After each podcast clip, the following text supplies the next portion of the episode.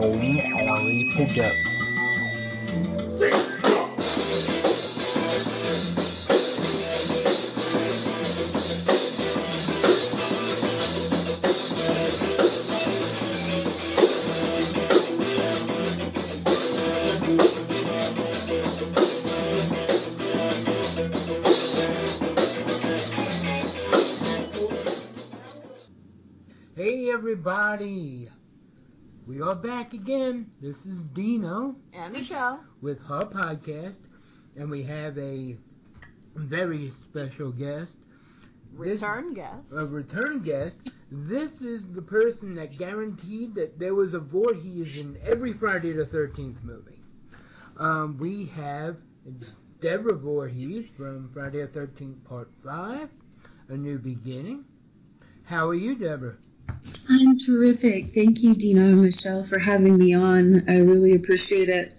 I'd like to say that I am actually the only real Voorhees in the franchise. uh, yeah. Yeah. So, Deborah, of course, you know, if anyone is a horror fan on Facebook um, and are, are a fan of Friday the 13th, they do know about 13 Fanboy, the film that you've written, directed, you're editing now, you're right. starring in, and we're all very excited about that. Thank you. I'm. I am too. I, I feel like it's looking really nice. Um, I, you know, I I feel so blessed with the amazing people who came out to work on the film with me, um, and the fans who have supported us. It's been absolutely amazing how much they've supported this project, and I'm very grateful to everyone. I, I certainly loved watching all the updates and everything and, and seeing what was going on. I think you guys did a fantastic job uh, on the Facebook page, just kind of keeping all the fans in the loop and everything. That was fun.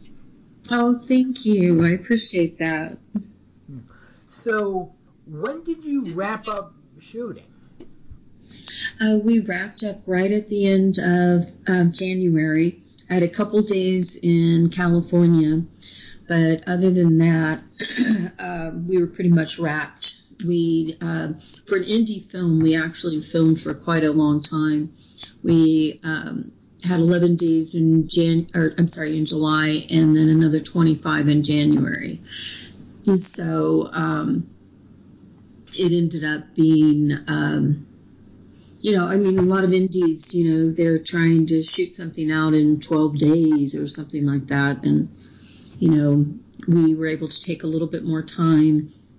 And um, we appreciate the help from everybody giving us a little bit of room to do that. We um, hopefully it'll show really nicely. I mean, overall, we were able to do a lot of the things that we wanted to. Of course, we had to, um, you know, consider our budget. Some obviously. I mean, everybody has to. Even the multi-million dollar budgets have to worry about a budget because they still have to watch what they're doing. But um, the fans definitely gave us a little bit more room. Uh, we had investors as well. We couldn't have done it on just the, the fan base, but the fan base uh, really helped us get some extras that we wanted.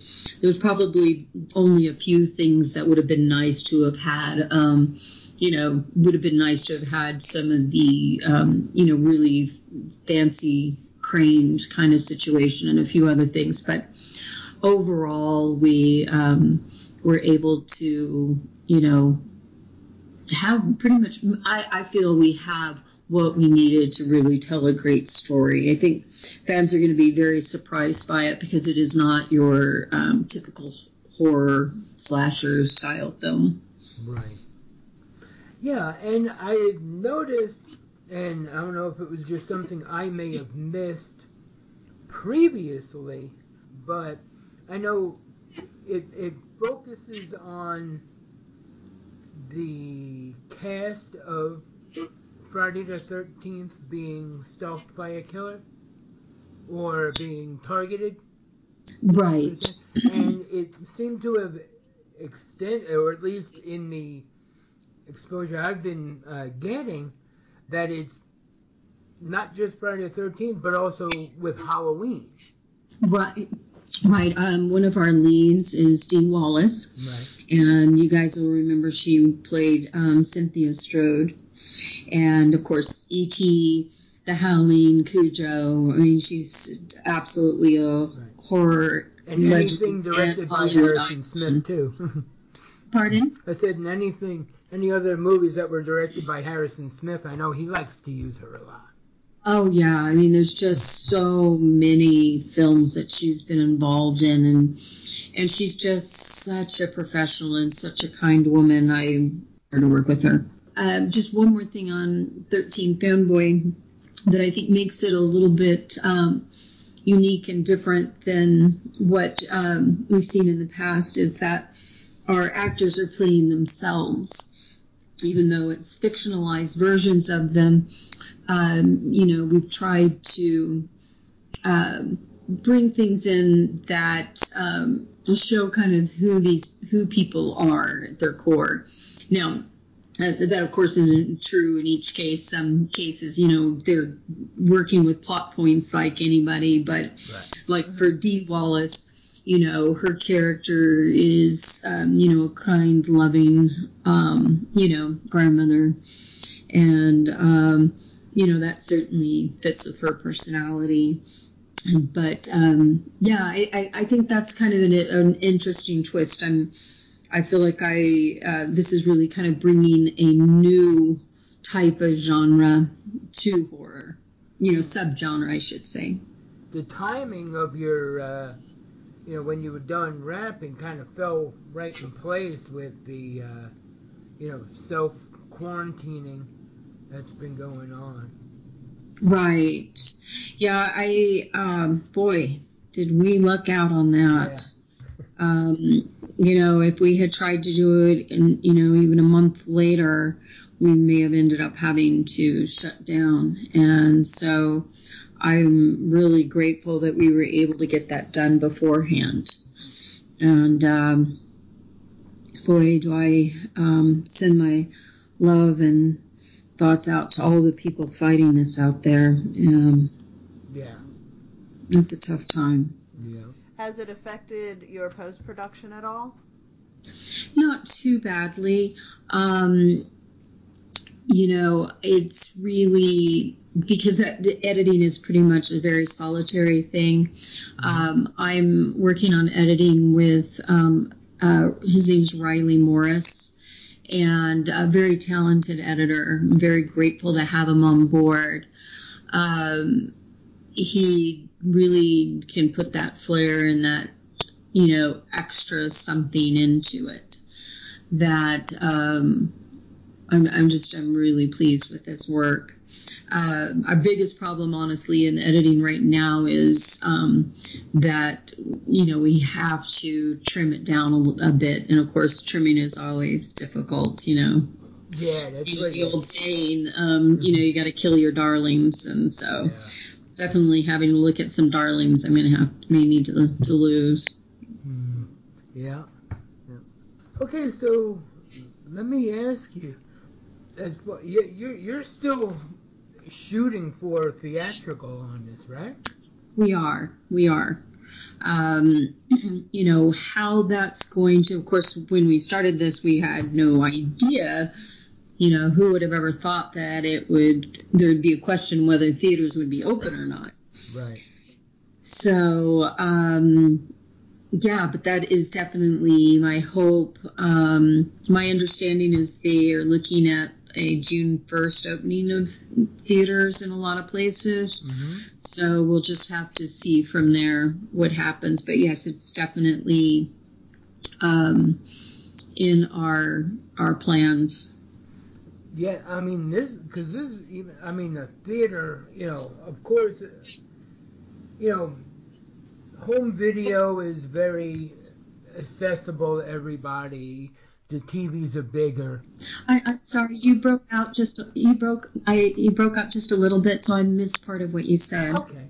Yeah, what I was saying was, you know, of course, VOD is, is very accessible to most people. You've got the big, you know, TVs and the sound systems, but there is something to that theater experience, you know, and emotions like like a comedy, like comedies and horror are very um, with the shared it, experience. yes, a very shared Right. experience. You know, it, it it lends itself to horror. You know, it lends itself to that communal experience. I completely agree. Um, I'd love to go and see a movie on the big screen. Uh, it's not that I don't enjoy kicking up at home and watching some too, but um, my favorite place is to watch it in the movie theater. I like to get the popcorn and a pickle and all of that kind of stuff. yep. And you know, a lot of places really don't have this option too much anymore. However, there are some that fall in are the drive-ins. You know, we have one that's about an hour and a half from our Oh no, not even. Maybe about maybe, Maybe about, about an an hour? hour. About an hour. Yeah, but it's worth it when you you know that's a, an an experience in and of itself is picking up and knowing that you're going to a drive-in. Oh, the And drive-ins are so much fun. You know, hey, maybe this will um, get him to come back. That would be so cool. I'd love the drive-in. that yeah, that's that's what I've been hoping for. Yeah, we, we, Yeah, We've been lucky enough to a lot get of the people kids. would love that. hmm Yeah, we've been lucky enough to get the kids to the to the one near us. We went to a double feature for them, and and this particular drive-in does it very well. Uh, you know, because when you get there earlier, they have a playground that's in front of the theater or in front of the screen, I should Yeah. say. Uh, Oh, so- yeah, the so- old-fashioned way. Yep, yep. So while you're sitting and getting, you know, getting everything ready and waiting for it to start, the kids have somewhere to play for a little bit. So yeah, Mhm. no, to see more of those pop up around, around that that would be a great thing. That would be a great thing. Oh, thing. wouldn't it? Yeah. Yeah. Yeah, and this one has two screens hmm where one they show like a family friendly double feature and then the next screen over they'll show like either a horror in action or horror double feature or something like that. So it's you know everybody can go there at the same time. You know, it's not like an alternating thing. And Right. very I mean they're reasonably priced too. You're getting a double feature, you're getting you know. So who knows? Maybe maybe this is a uh, a call for that to come back. Wouldn't that be neat? Absolutely. Okay, now, Deborah, you're also uh, writing a book, aren't you? Well, um, what I'm doing is when um, this first started, and with the coronavirus, I was just thinking, I kind of had it in my mind that it would be pretty cool to have a series of short stories written by, you know, just everyday, ordinary people about um, any experiences they may have had with ghosts or angels or guardians of some sort.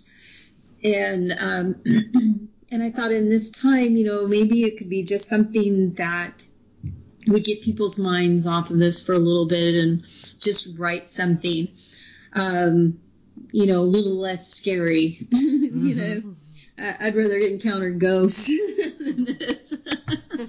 and uh, anyway, I have had uh, had several people um, who are prominent in the horror community contribute, but I've also had a lot of horror fans and um, friends of mine and other people that have just opened it up and said, "Hey, send me your stories," and you know, let's take a look at them. I won't, of course, be able to use all of them that have come in, but um, we certainly have gotten an interesting um mix of stories, and that's been a lot of fun.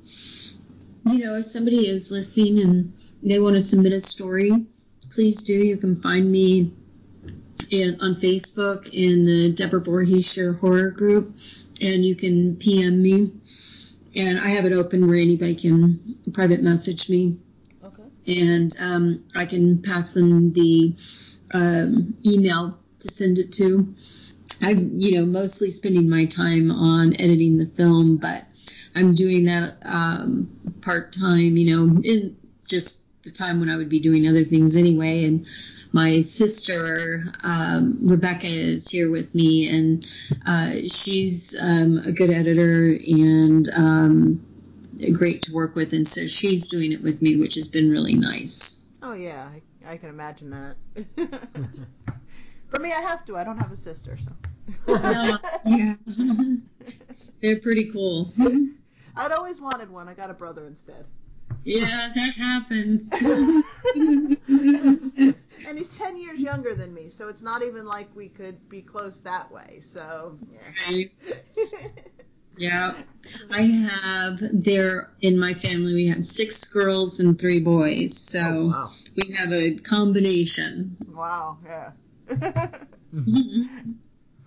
Yeah, I've got I've got two older brothers, and we all just tend to have our different interests. So, I mean, we're all best friends now, but. uh, All right. You had some, some share of arguments growing up. Are you saying? well, yeah. Well, I had the one brother who was the older brother who kind of dominated over both of us, and Right. my. I'm the youngest of the three. My middle brother and I have always been best friends. even Mhm. though he's five years older than me, he was always my protector. Yeah. Oh, right. That's a nice thing to have. All right, and of course, 13 fanboy. We're gonna keep everybody updated as you keep us updated. Um, we'll, we'll be sharing everything that comes around.